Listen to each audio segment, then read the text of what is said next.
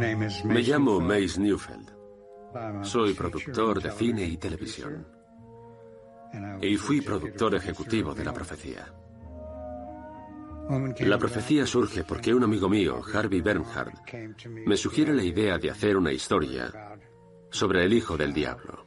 La maldición que conecta a la profecía es interesante porque de alguna forma casi parece impuesta. Tenían un consejero religioso en el rodaje que creo que, incluso antes de que todo empezase, había dicho, si vais a tratar con este asunto del diablo, estaréis invitando a este ser maligno y van a suceder cosas malas. Hay algunas personas que dicen que la profecía estaba maldita por la cuestión de que un niño fuera el anticristo. Robert Monger, el clérigo al que se le ocurrió la idea, creía que la mayor artimaña de Satán es que permanece invisible. La película le hacía visible y por eso Satán estaba intentando evitar que la película se llevase a cabo.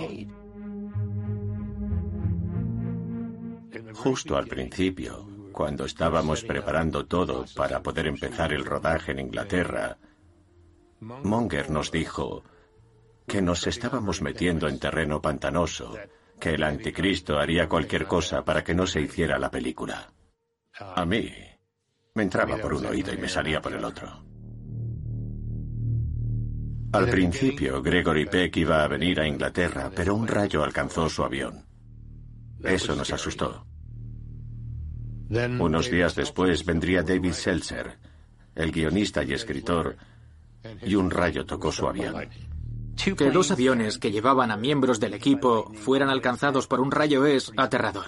Se suponía que Gregory Peck debía estar en un vuelo que canceló, y precisamente ese avión se estrelló y murieron todos los pasajeros. El avión despegó, chocó con una bandada de pájaros, se estrelló al final de la pista y se metió en una carretera y chocó con una furgoneta. Y en ese vehículo iban la mujer y los dos hijos del piloto de ese avión que habían ido a llevarle. Pasaron muchas cosas a las que podría llamarse maldición. En aquella época, en 1975, el IRA estaba muy activo en Londres. Nosotros estábamos en un hotel, en Piccadilly, enfrente de Green Park. Mi mujer y yo estábamos saliendo del hotel cuando de repente hubo una gran explosión. Habían puesto una bomba a una manzana y media. Teníamos una reserva para ir al restaurante Scatch e hicieron estallar el restaurante. Cuando empezaron a suceder estas cosas, nos volvimos muy precavidos. Rodamos en un sitio llamado Windsor Safari Park, en la que había una secuencia con babuinos. De repente el coche que conducía Lee Remick se paró. No podía salir. Y Lee Remick quedó atrapada en un coche que estaba siendo atacado por babuinos. Lee estaba muy asustada. Y se puede ver en esa escena. Grabamos esto en un parque zoológico. Uno de los encargados del parque fue asesinado. El encargado de los animales del espectáculo fue devorado por un león, al parecer. Uno o varios leones se comieron al cuidador. No durante el rodaje, pero sí cerca de los platos. Cuando nos fuimos, él se quedó vigilando, se dejó la puerta de la caseta abierta, los leones le atacaron y le mataron. Otro informe dice que no fue un león, que fue un tigre. Después de hacer la película, nuestro supervisor de efectos especiales, John Richardson, tuvo un accidente de coche. Y su prometida fue decapitada. El accidente fue igual que una decapitación de la película.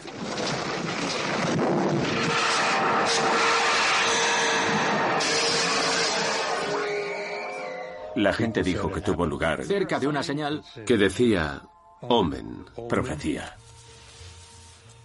O-M-M-E-N. 66,6 kilómetros. Pero estas cosas que sucedieron en torno al rodaje de la película parecían ser algo más que una coincidencia. Es la mejor manera de decirlo. Las películas que tratan con arquetipos demoníacos tienen sin duda el potencial para todo tipo de fenómenos. Al producir estas películas, empiezas a tener lo que llamaríamos un contacto sustancial con estas fuerzas. Empiezas a percibirlas en la atmósfera, la producción y también las personas que están involucradas en la producción. Los que son sensibles ante estas fuerzas perciben las pequeñas interferencias y ven un patrón en cosas como varios aviones seguidos alcanzados por un rayo. Está claro que la película La Profecía fue sin duda un portal activo por derecho propio. Soy Michael Correll. En Internet me conocen como Ankelberch. Soy brujo. Algunas personas piensan que si no crees en este tipo de cosas, no te pueden afectar. A esos los llamamos objetivos. La persona que no se protege a sí misma no tiene ninguna protección espiritual y cuando todo le va mal en la vida, no intenta arreglarlo. Y luego es como un virus, como un virus infeccioso. Empeora más y más y más con el tiempo. Fui a ver It Follows. Y bueno, la historia va de que este tipo de mal desconocido te sigue después de que hayas mantenido relaciones sexuales.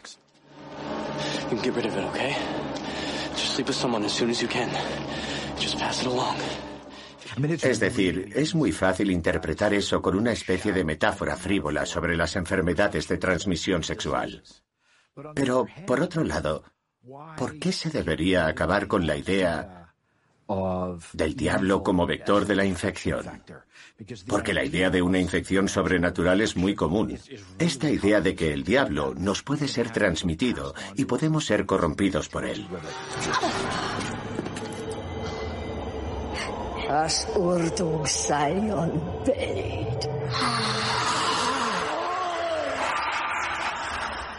Para hablar de maldiciones tienes que definir lo que es una maldición. Algunas de las primeras maldiciones se encuentran en los textos de execración egipcios, en los rituales mesopotámicos o en textos bíblicos. Las maldiciones suelen ser una parte de lo que se llama una alianza. Una alianza es una especie de contrato entre una parte superior y una parte inferior. Y hay maldiciones en estos contratos. ¿Qué te va a pasar si no lo haces? Si echas un vistazo a la Biblia, puede haber animales malditos, personas malditas y puede haber lugares malditos. Las maldiciones eran bastante comunes en la antigüedad. Tenemos muchos ejemplos y fenómenos sobre las maldiciones. Uno de estos fenómenos son los relatos. Hay historias de figuras como Jesús o profetas u otros hombres sagrados que maldicen a alguien, provocándoles la muerte o la ceguera. También hay maldiciones de tumbas o de sepulturas. Death, eternal punishment for anyone who opens this casket. Good heavens, what a terrible curse. En los antiguos textos se decían las maldiciones en voz alta, por lo que se basaban en la creencia de que las palabras tenían un poder creador. Decir la maldición en voz alta tendría un efecto en el mundo real. Solo por decir algo podrías hacer que ese algo sucediese. Lo oculto tiñe nuestra vida social de formas que ni sospechamos. Mucha gente, en el ámbito público, probablemente en igual medida que en el ámbito privado, tiene interés por la adivinación, el tarot, la interpretación de los sueños.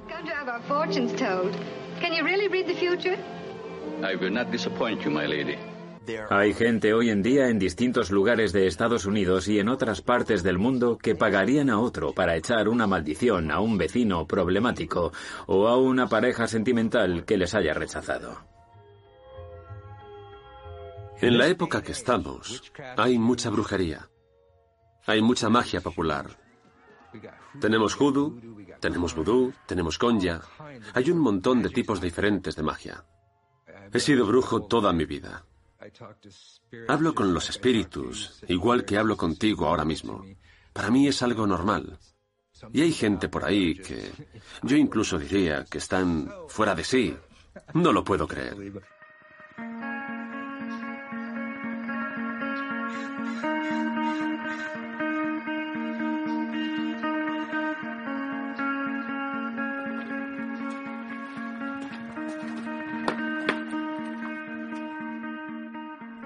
Si tuvieras que poner tu profesión en el rótulo que aparece debajo, ¿tú qué dirías? Mago negro. Sí, eso, mago negro. Lo que yo hago no es solo rodar películas, ni tampoco grabar un blog.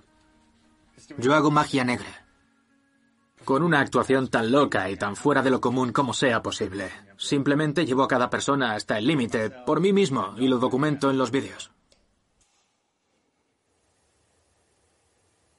Tres, dos, uno, vamos.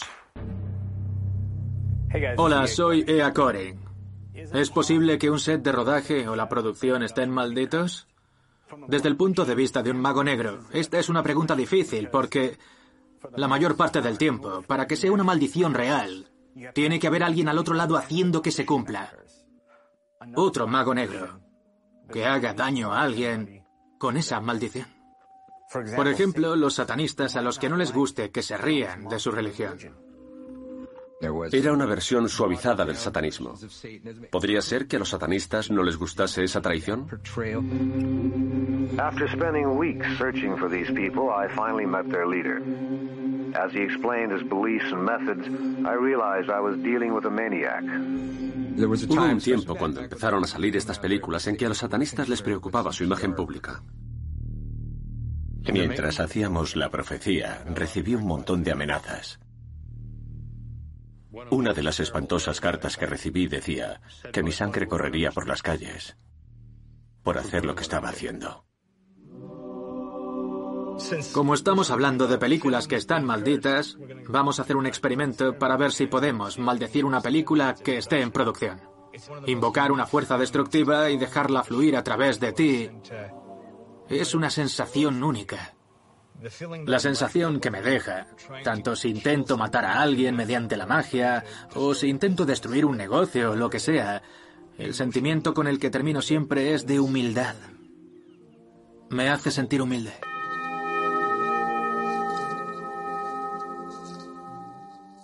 La idea de todas las maldiciones es que decir la maldición en voz alta tendrá un efecto en el mundo real. Yo invoco la maldición para este imperio, para esta creación. No hay nadie, al menos que yo sepa, que diga una maldición en la profecía. Siento.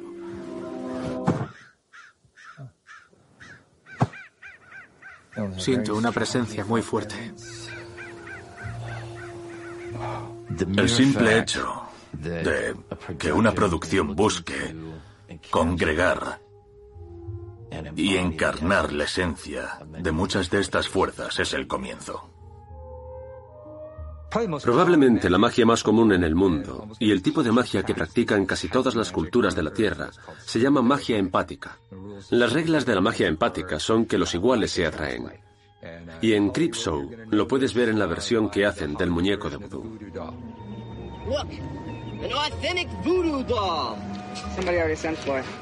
Consigue un muñeco, el pelo y las uñas de alguien, también una foto. Ponlos en el muñeco, sobre la figura, y le haces al muñeco las cosas que quieres que sucedan. Y entonces esa semejanza atrae a la otra persona. Representar una maldición demoníaca con demasiada precisión podría hacer que atrajeras la magia de los iguales que se atraen. La profecía es como el anticristo. Si el diablo y el anticristo existen, las energías se representan de una manera muy intensa. ¿Es más probable que una película que habla del diablo quede maldita frente a una película como Cowboys de ciudad? La naturaleza de la película puede ser suficiente para prender la mecha. Hay muchas películas, como la que has dicho, Cowboys de ciudad, que no llegan a cruzar el umbral de crear un contacto significativo, porque la película es espiritualmente neutra. El terror parece que tiene la habilidad de cruzar ese umbral hacia los temas más oscuros y peligrosos. Es prácticamente la combinación perfecta de posibilidades para conseguir que la gente crea en la idea de lo terrorífico, sobrenatural o lo misterioso. Cuando ves una película de terror, la ves para entretenerte. Aunque sabes que es una película, estás pensando en cosas que se salen del pensamiento convencional o del entendimiento científico del mundo. La gente tiende a abrir su mente o se interesa más por las ideas sobrenaturales. Entonces, cuando ves estas películas, de alguna manera preparas tu mente de forma que quieres ver los patrones o creer en conspiraciones o en maldiciones. En la película La Profecía, lo que tienes es una serie de coincidencias o incidentes que la gente asocia con una maldición. De eso trata la teoría de la coincidencia, de intentar encontrar la conexión entre lo que es racional y lo que es extraño. Y lo cierto es que, en cierta manera, lo racional puede parecer extraño. Nuestros cerebros están diseñados para creer en todo tipo de cosas, ya sean fantasmas, poltergeists, ángeles y demonios, dioses, alienígenas y conspiraciones. Todos tenemos tendencia a ver patrones por todas partes, asumimos que todo está conectado. Bueno, vamos a mostrarte un breve clip de tres jugadores de baloncesto vestidos de negro y otros tres jugadores vestidos de blanco. Cada uno de ellos tiene un balón que se están pasando entre ellos.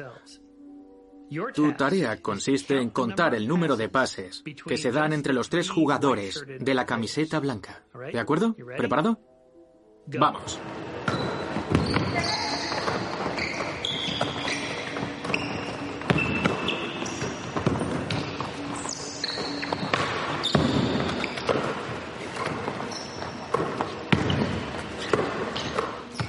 ¿Cuántos habéis visto el gorila? ¿Qué?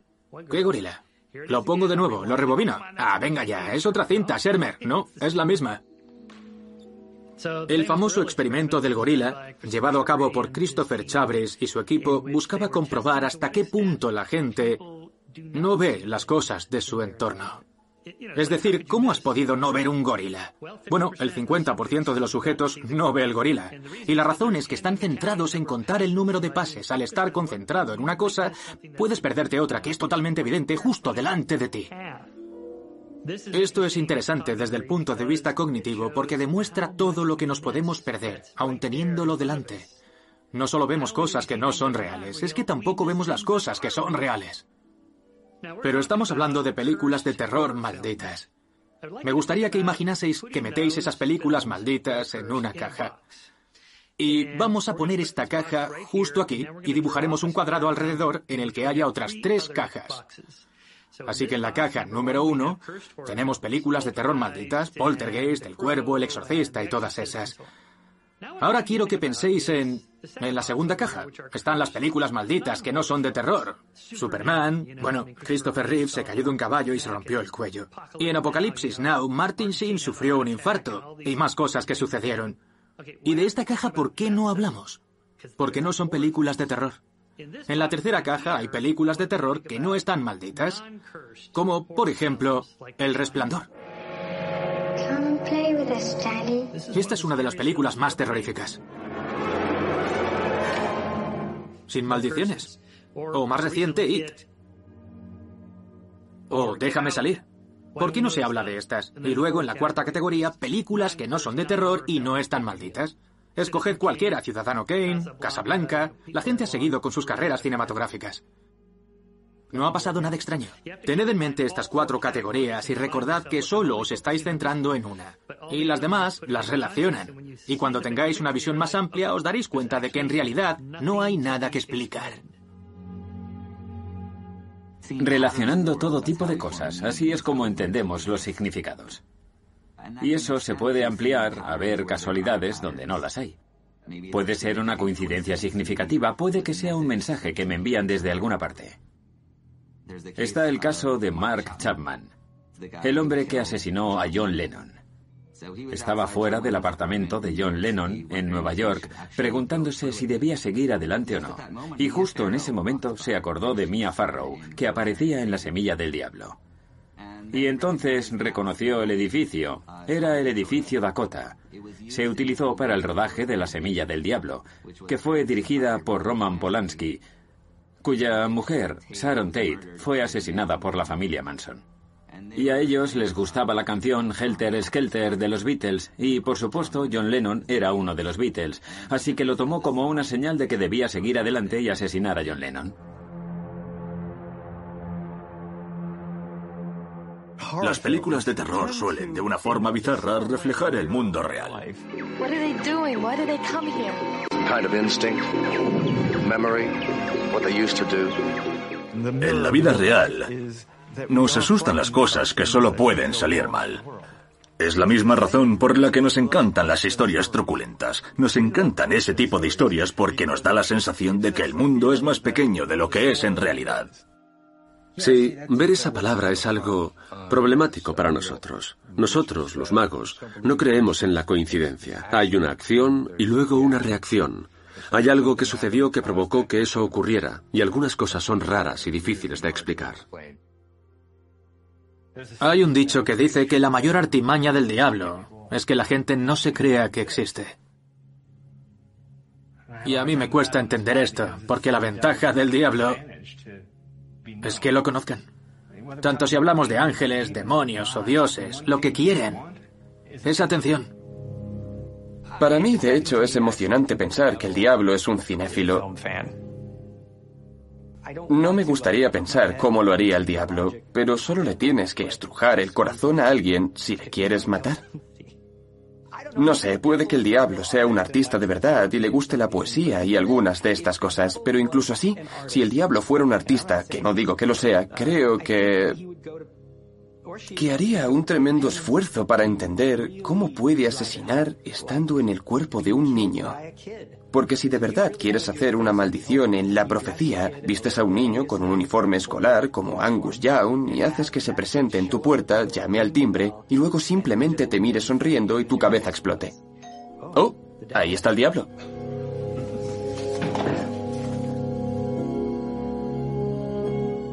Si Satanás quiere parar un proyecto, si quiere hacer que caiga un avión, va a hacer que caiga un avión. De hecho, parece que Satán está ayudando a la película. Cada vez que hay un gran incidente, como por ejemplo las explosiones del IRA, el equipo salía ileso y eran otras personas las que morían. Entonces, ¿cómo es que Satán quiere detener la película pero mata a otras personas? Para mí esto es lo contrario de una maldición, es una bendición. Si fuera una maldición, ¿no habría estado Gregory Peck en ese vuelo? Quizá no estemos enfocando esto correctamente. Tal vez estas películas no estén malditas por el diablo. Puede que estén bendecidas por el diablo. O que él haya estado ayudando todo el tiempo. Cuando los demonios actúan en este mundo, les gusta dejar su firma en todo lo que tocan para que nosotros, los que prestamos atención, podamos ver claramente la firma de los poderes mágicos y su energía oscura en el mundo que nos rodea. ¿Cree que la producción de la película estaba maldita? No, de hecho, de hecho creo que estaba bendecida. Sin duda, al menos según lo veo yo. No, creo que es justo lo contrario. Creo que estaba bendecida. Al final todo salió bien, tuvimos un gran éxito y todos lo superamos. No creo que estas películas y las historias que a veces surgen en torno a ellas aseguren a la gente, para bien o para mal, que no comprendemos todo en la vida. Los constructores eduardianos del Titanic, que presumían de haber construido un buque que no podía hundirse, no lo comprendían todo. Víctor Frankenstein no lo comprendía todo cuando creía que podía descifrar el secreto de la vida. No estoy sugiriendo ni por un segundo que nadie deba dejar de lado el racionalismo. Y es obvio por qué el demonio está haciendo esto. Esta es la era del anticristo. Los diablos han sido liberados por el mundo. Y quieren asegurarse de que sabemos que están entre nosotros.